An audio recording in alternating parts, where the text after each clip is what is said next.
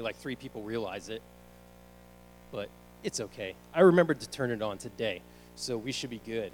Uh, so today we are continuing our series on lies that Christians believe.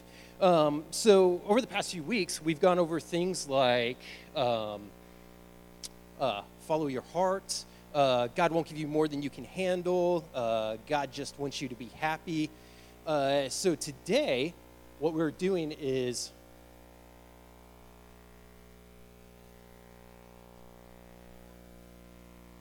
I turned it on. Just saying. Uh, today is, uh, so the chapter in the book is called Blank Will Never Change. Uh, so I just put in They Will Never Change. What I was originally going to do, I was going to put in like the names Chad and Karen will never change. But I was worried that we would have a Chad or a Karen in here, like that be their actual name. So I decided not to because I didn't want to offend anybody. But um, shh. Come on, one of you got it. One of you did. I know, one of you did. I heard that. So today we're going to talk about uh, they will never change. So there are times where uh, we have friends or people we know in our lives, and we're just like, oh, that person is, they're out there. They're kind of crazy. They, they do a lot of crazy things. You talk to them, tell them, hey, stop acting this way, stop doing crazy things, but they continue to do crazy things. And you just walk away like, geez, these people will actually never change. Uh, so we're actually going to talk about that, that this is actually a lie that either we tell, our, tell ourselves or we tell within the church. Um, but with that, I'm going to add a little caveat. Every lie that we tell has a grain of truth to it. And so there is a grain of truth to this lie right here that they will never change. Well, spoiler alert, yes, they will never change on their own. They need some something, somebody else to change them. And so we're going to talk about that, uh, and we're going to talk about that in detail. But at the same time, there's also another lie that kind of comes up when we talk about this uh, is that you do not need to change. This is one of those lies that's subtly coming into the church today. Uh, oftentimes, we talked about this a little bit uh, with follow your heart or, you know, live your truth, do what you want to do. Uh, so we have this lie that's coming into the church that's kind of creeping in that goes along with this one that, you know, you, you really don't need to change. But when we talk about change, saying whether you don't need to change or they will never change, what exactly are we talking about when we talk about change? What do we mean by that? Papers aren't cooperating. There we go. So, what are we talking about exactly when we're saying, oh, they need to change or you need to change? Um, we're not talking about things like, oh, yeah, change your clothing. Well, duh, anybody can change their clothing. We all know how to do that. Uh, we're not talking about changing your behavior or just a moralistic change. Uh, we're not talking about you growing up because, hey, when you were younger, what you guys would watch at this time. I'm getting old. Back in my day, when kids were little, they watched Barney. I don't know that he's around anymore. So, what is it, Sesame Street? That thing's on forever. So, everybody knows that. Like today, are you all still watching Sesame Street? Hopefully, if you are, you have younger siblings, so you can excuse yourselves. Um, but when we grow up, we, we obviously change. Our likes change. There are things within our lives that change. So, what are we talking about when we say, oh, they will never change or you need to change. Well, we are talking about a fundamental change, a, a, change at the core of your being, which is basically what I'm saying is you need a heart change. But what, what does that mean? Well, that means that something needs to come into your life, change your heart, basically take you from death to life. And so we're going to talk about this whole concept of changing from death to life uh, throughout this whole talk. We're going to first address the need for you to change, and then we're going to address somebody else needing to change or why they can change or better yet, how they can change. Uh, so, what we're going to do is we're going to look at the story of the prodigal son, um, which I don't think is a great title for that story that Jesus tells. It shouldn't be the prodigal son, it should be the prodigal sons plural, because we're going to take a look at them and we're going to see, okay, what is going on here with both these sons, and why should we consider both of them prodigal rather than just the one? Uh, so if you're not familiar with the story, I'm going to recap the story real quick. And then we're actually going to look at it backwards. We're going to start at the end of the story and then go forward. So I'm going to try to catch you all up because we're going to do it all mixed up and everything. Uh, so the story of the prodigal son is there's a guy who has two sons. Uh, obviously, there's an older and there's a younger. And this is how they will refer to the sons in the story. So the younger son tells his father, he goes, Hey, I want my inheritance.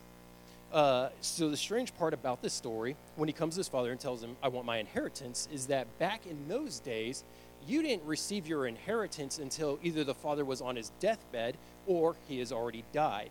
And so then he will, the either he before he dies will split the inheritance, or after he dies, the inheritance will be split. He can't do the splitting anymore, well, because he's dead. So, but the son comes to the father and says, Hey, I want my inheritance. The father's nowhere near to be dead at this point. So he's just like, I wish you were dead so I can have my inheritance. So give it to me now.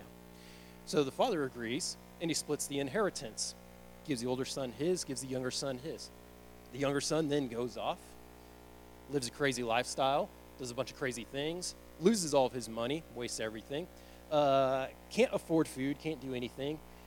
So, what does he do? He sells himself into servitude, ends up feeding the pigs, uh, which we'll talk about a little bit. It's a very unclean thing, something that the Jews did not like to do, um, in which they were not supposed to do. So, he lives with the pigs, eats the pigs' food, then realizes, you know what, my father's servants, they do better than this.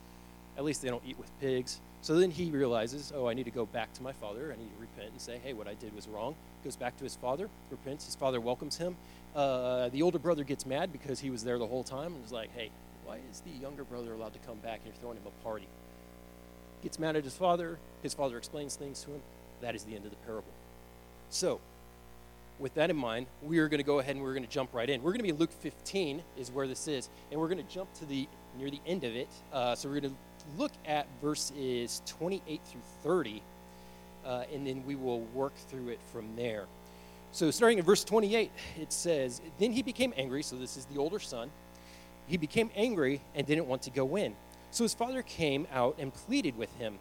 But he replied to his father, Look, I have many, I have been slaving many years for you. I have never disobeyed your orders, yet you never gave me a goat so that I could celebrate with my friends. But when this son of yours, who has devoured your assets with prostitutes, you slaughtered the fatted calf for him. So when I was younger, I used to always struggle with this part of the story because I could just look at the younger brother and be like, yeah, look at this fool. He just wasted all of his dad's money. He went and partied all kinds of crazy ways, and he just acted like a fool. And then he comes back, and his father throws a big party for him, and then the older brother's basically like, yo, dude, I've been here this whole time, and yet you're not giving me a goat to celebrate, but you gave him a calf. You could have given me the least of your things, and we could have just celebrated and, you know, had a party for me. So I was always, I always struggled with this. I never understood, well, what is the big deal? I mean, he did what was right, didn't he? So, what is the big deal? Why is this an issue? So you pay attention to exactly what he says here. Uh, in verse 29, he says, Look, I have been slaving many years for you. I mean, does that sound like something you do for your parents? Like, man, I've been doing all this work for you. I've been trying to appease you by all these things that I do for you. So when you when you do something for somebody, let's talk about two different groups of people. When you do something for somebody you like, just anybody, do you feel like you're slaving for them? Or do you normally do something out of love for that person and you're just like, oh yeah, it's no problem, I'll do this. No problem whatsoever. But if you dislike the person, do you like doing things for the person you dislike? No, it's kind of like, man, I've been slaving for you. So, really, what the son is telling the father here, just like what the younger brother was telling the father, was, I don't like you. I do not want to serve you. And I've been doing all these things for you because I wanted you just to give me your things, and I didn't want to do it out of a love for you. So this is one of the this is the big issue with what's going on in the son's heart at this time. And when I came to that realization when I was younger, looking through these passages, I was like, oh snap, that's me. It's like, I am not doing things out of a love for, well, we can actually say ultimately a love for God. I'm just doing things so that, you know, God can look at me and say, oh, what a good little boy you are. Now come on into the gates of heaven because you have done so well by doing all these works. And, well, when we look at the rest of Scripture, we see, that this isn't how it works. Not at all.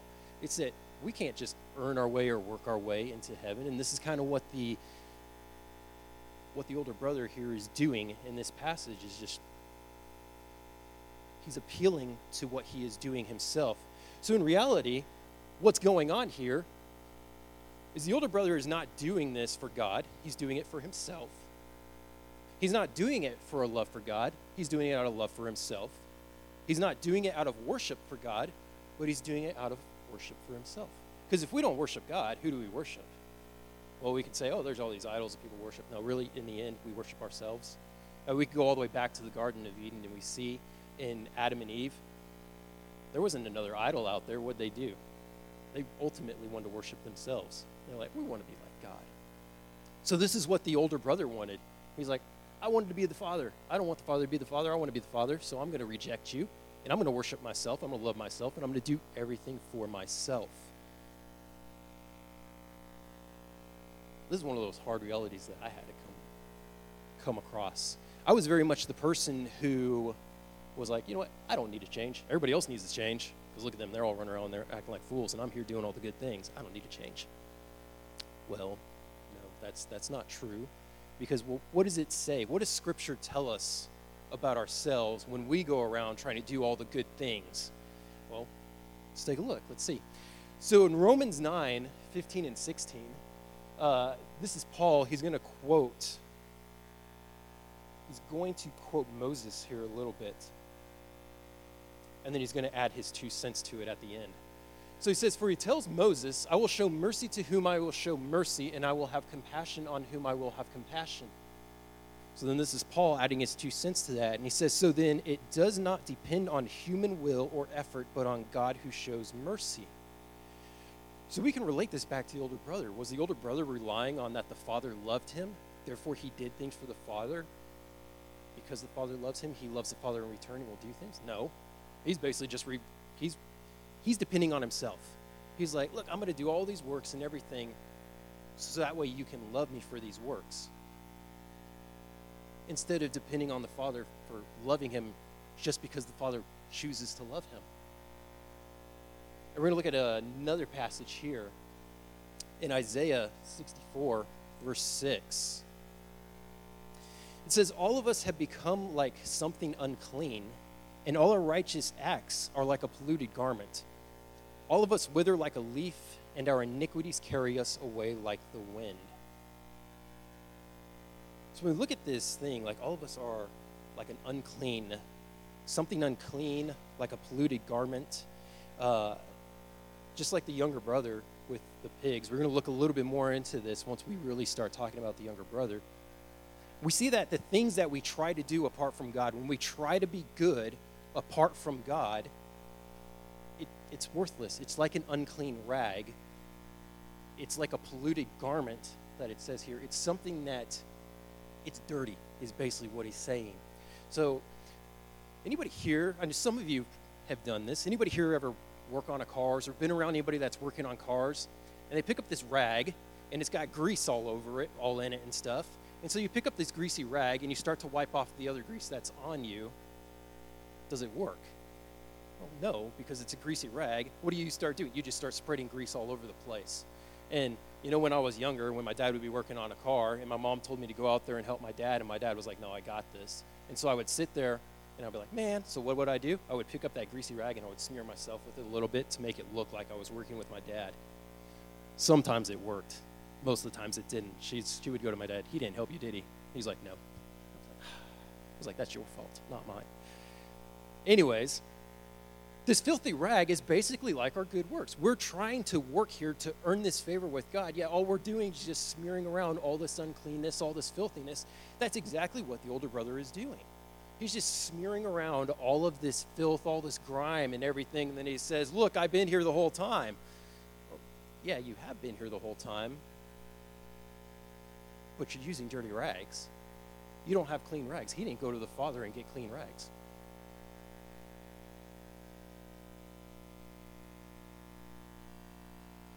So, this next quote here, it's from Shane Pruitt, the author of the book. He says the goal of the gospel is not to affirm you, celebrate you, and accept you. The goal of the gospel is to rescue you, transform you, and redirect you. This is the issue that the older brother is having. He's sitting there, he's like, hey, affirm me. I've been here doing all these works. Celebrate me. Give me a goat so we can have a party because I've been doing all these works for you. And accept me because I've been here the whole time when he doesn't realize that he too needs rescuing just as much as the younger brother does. He needs to be transformed and he needs a new direction in life.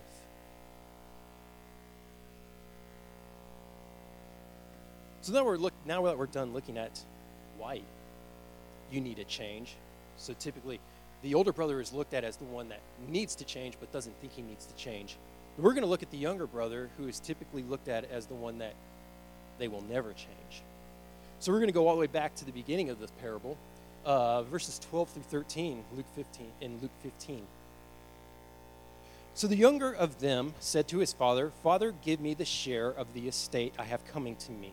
So he distributed the assets. Not many days later, the younger son gathered together all he had and traveled to a distant country where he squandered his estate in foolish living.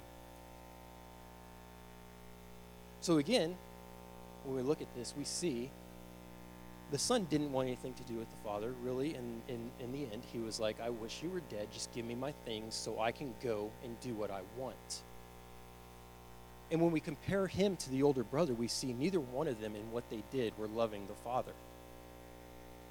The older son was just trying to appeal to the father by just doing works without actually doing what the father wanted him to do. And the younger brother was just like, you know what? I don't even want to try to please the Father. I'm out of here. I'm just going to do what I want to do. Well, let's see what happens with the younger son in the next portion here. So we're going to go to verse 17. Verse 17 says, When he came to his senses, we're talking about the younger brother here, he said, How many of my father's hired workers have more than enough food, and here I am dying of hunger? So, this statement right here he came to his senses. That's kind of like one of those statements we see over and over in the Bible where it says, but God. That means we've done something, but God is about to interfere and he's going to do something else. So, this statement about him coming to his senses is kind of like the statement of, oh, the light bulb turned on. It's this aha moment. It's like, oh, I just realized that. It's kind of like when we're doing a math problem or whatever problem, we're sitting there, we're like, man, I don't get it, I don't get it, I don't get it until finally 20 minutes later an hour later or whatever all of a sudden it's like oh i get it and we solve the we solve the problem and it's just the easiest math problem ever. It's like 2 plus 2 equals 4 and yet we just don't understand it. I hope we do understand it even though some people say 2 plus 2 doesn't equal 4 that's why i stopped doing math. So anyways we see something happens here. Some type of light bulb turns on. So we're going to look at another passage Here's Ephesians 1 16 through 17. Paul is talking to a church here in Ephesus, and he kind of tells them the same thing. He tells them, hey, you all had an aha moment. But where did that aha moment come from? Uh, let's look at it. Let's read it and see. So, starting in verse 16, it says, I never stop giving thanks for you as I remember you in my prayer. So, he's talking to the church here. This is Paul. He says, I pray that the God of the Lord Jesus Christ, the glorious Father, would give you the spirit of wisdom and revelation in the knowledge of him. I pray that the eyes of your heart may be enlightened, so that you may know what is the hope of his calling, what is the wealth of his glorious inheritance in the saints doesn't this kind of sound like the son? He's sitting there, he's eating all the pig food, and he's like working with the pigs and everything, all this slop and stuff. And then he's just like got this aha moment. His eyes are open, and he's like, wait a minute, don't my father's servants eat better than I'm eating right now? Don't they live better than what I'm living right now? Isn't that what that says right here? Paul says, I pray that the eyes of your heart may be enlightened, so that you may know what is the hope of his calling, what is the wealth of glorious inheritance in the saints. He's like, hey, look, there's all these great benefits and everything that God has done for them. And this is what the son realizes. So let's look at what happens next here with the son and see how all of this actually plays out. So in verses 18 through 20, he decides, he says, I'll get up, I'll go to my father, and I'll say to him, Father, I have sinned against heaven and in your sight. I'm no longer worthy to be called your son. Make me one like your hired workers. So he got up and went to his father, but while the son was still a long way off, his father saw him and was filled with compassion. He ran threw his arms around his neck and kissed him.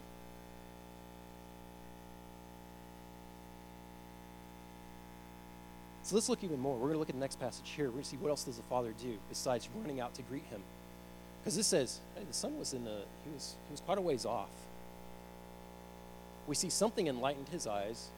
We see the son finally is like, oh, hey, you know what? I realize something's wrong. And on his way back, there was the father who runs out there to meet him. He throws his arms around him. He gives him a kiss, and he's just filled with compassion for his son. What happens next? So, verse 22 through 24 says, But the father told his servants, Quick, bring out the best robe and put it on him. Put a ring on his finger and sandals on his feet. Then bring the fatted calf and, and slaughter it, and let's celebrate with a feast. Because this son of mine was dead and is alive again. He was lost and found, so they began to celebrate. So we're going to look at this. We're going to break it down a little bit and see what do each one of these things mean? What the Father is doing for this son right now, what exactly does it mean? Well, we can break down each one. First of all, he shows his son compassion because he didn't condemn him. It wasn't that, oh, the son came all the way to the father's house and the father was like, What are you doing here? No, the father saw him walking in the distance and the father ran to him and he showed him compassion. He didn't bring up his past to him, he didn't bring up what he had done. He shows compassion to him right away. He shows the son love by embracing his son. It says that he threw his arms around him and embraces him. Uh, he celebrates the son by having a feast for him. And then he has joyful restoration of the son by giving him a robe, a ring, and sandals. So these three things actually have meaning to them as well. So he gives him this robe for distinction, showing this is a particular type of robe. You are my son, so I'm going to put this robe on you to signify that you are my son. Uh, it's kind of like if you think about Joseph with his robe of many colors, uh, his father gave that to him because he's like, You're my special son. And this signifies that. This is kind of the idea what the father is doing for this son right here. He's like, You are my special son. I'm going to give you this robe here to show everyone that you are my son. The ring is typically a thing of authority. It shows that because you belong to this, you have now been given this particular authority within the family. So it's like back in the day, you would have this little ring with this little signet on it, and if you were to write a letter, you would press the ring into the little seal, and that meant, hey, this is official business. This is from this family and they have authority from this family. So if you had this particular ring, it's like, hey, you've got authority within this family. Uh, and the last one here, he gives him sandals.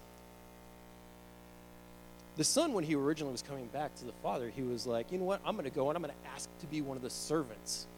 He'll let me be a servant and I'll be okay. So the sandals are significant because servants didn't wear sandals, they were typically barefoot. So the father, instead of being like, hey, you know, we'll celebrate you a little bit, I'm not going to give you shoes because you're going to be a servant, no, he gives him his shoes. He says, No, you are my son. You're not my servant. You're my son, and I'm giving you these to signify that you are my son.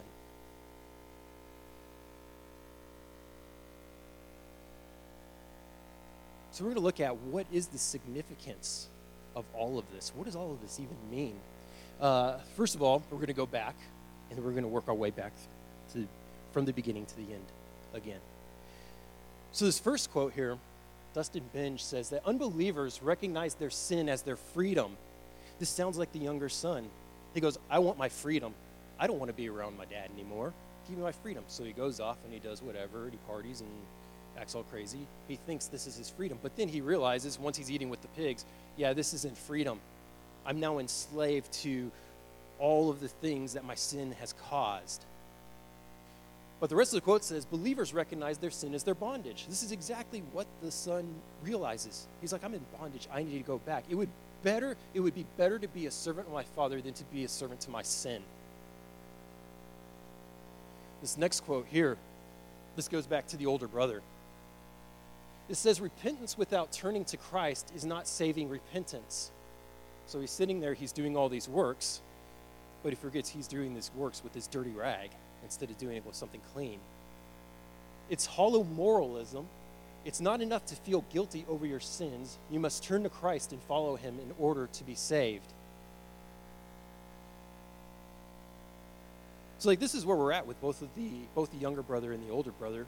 The story ends with the older brother complaining to the father, and then the father tells him, "We need to celebrate your brother because he is now gone from death to life." And yet it ends there. We don't hear anything more about the older brother, whether the older brother repents or not. Then again, it is just a story that Jesus was telling. These were not real people. But the story is a good reminder to us that if we are trying to rely on our own works or thinking that, hey, you know, I do not need to change fundamentally at all, that I'm good, that I can live my truth, that I can follow my heart, that I can do whatever I want to do, well, we're sadly mistaken, just like the older brother is. We fall into the same boat that he's in, that you know we just we just keep playing with our dirty rags and keep smearing it around. Well, with the younger brother, we see him moving from we see him moving from death to life. We see a true repentance happening. We see the Father bringing him in and accepting him. But how did he get there?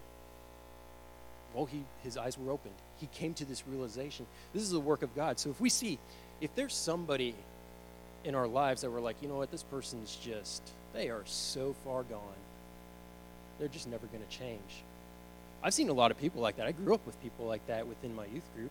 Some people completely rebelled once they were done and out of out of school and they just went away. And the sin that they chose to live in, they lived in it for years. 10 years at least.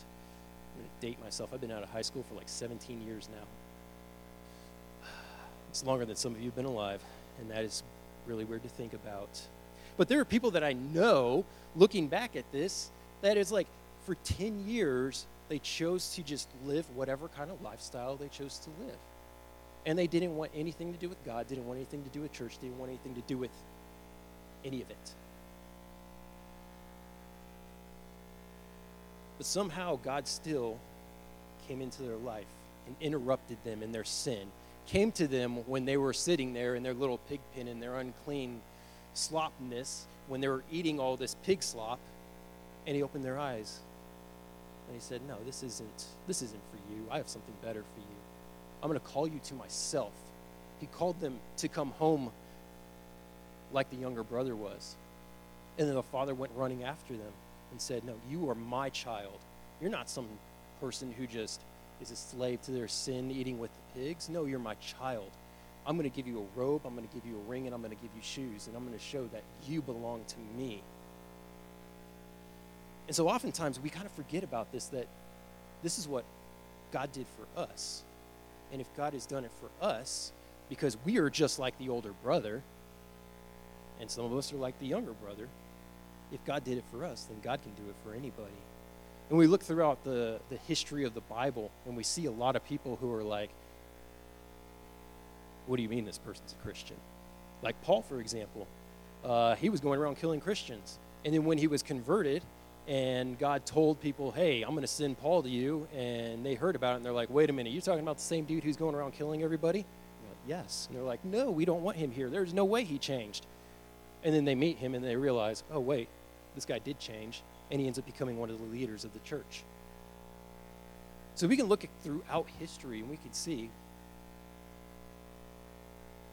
the gospel's for everybody.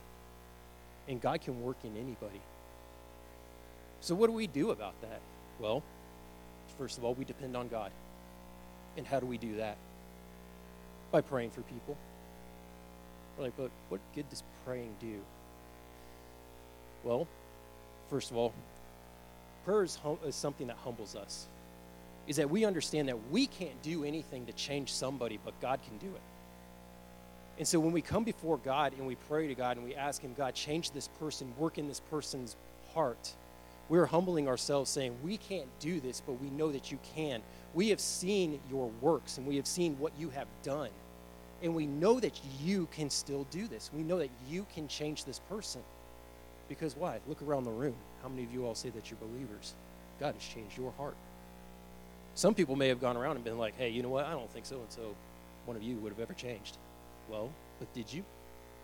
And was it just you? No, it was God. He opened your eyes, He brought you to Himself. So, with that, this last quote here the gospel's for everyone, it's for the righteous, the older brother, it's for the righteous, the younger brother.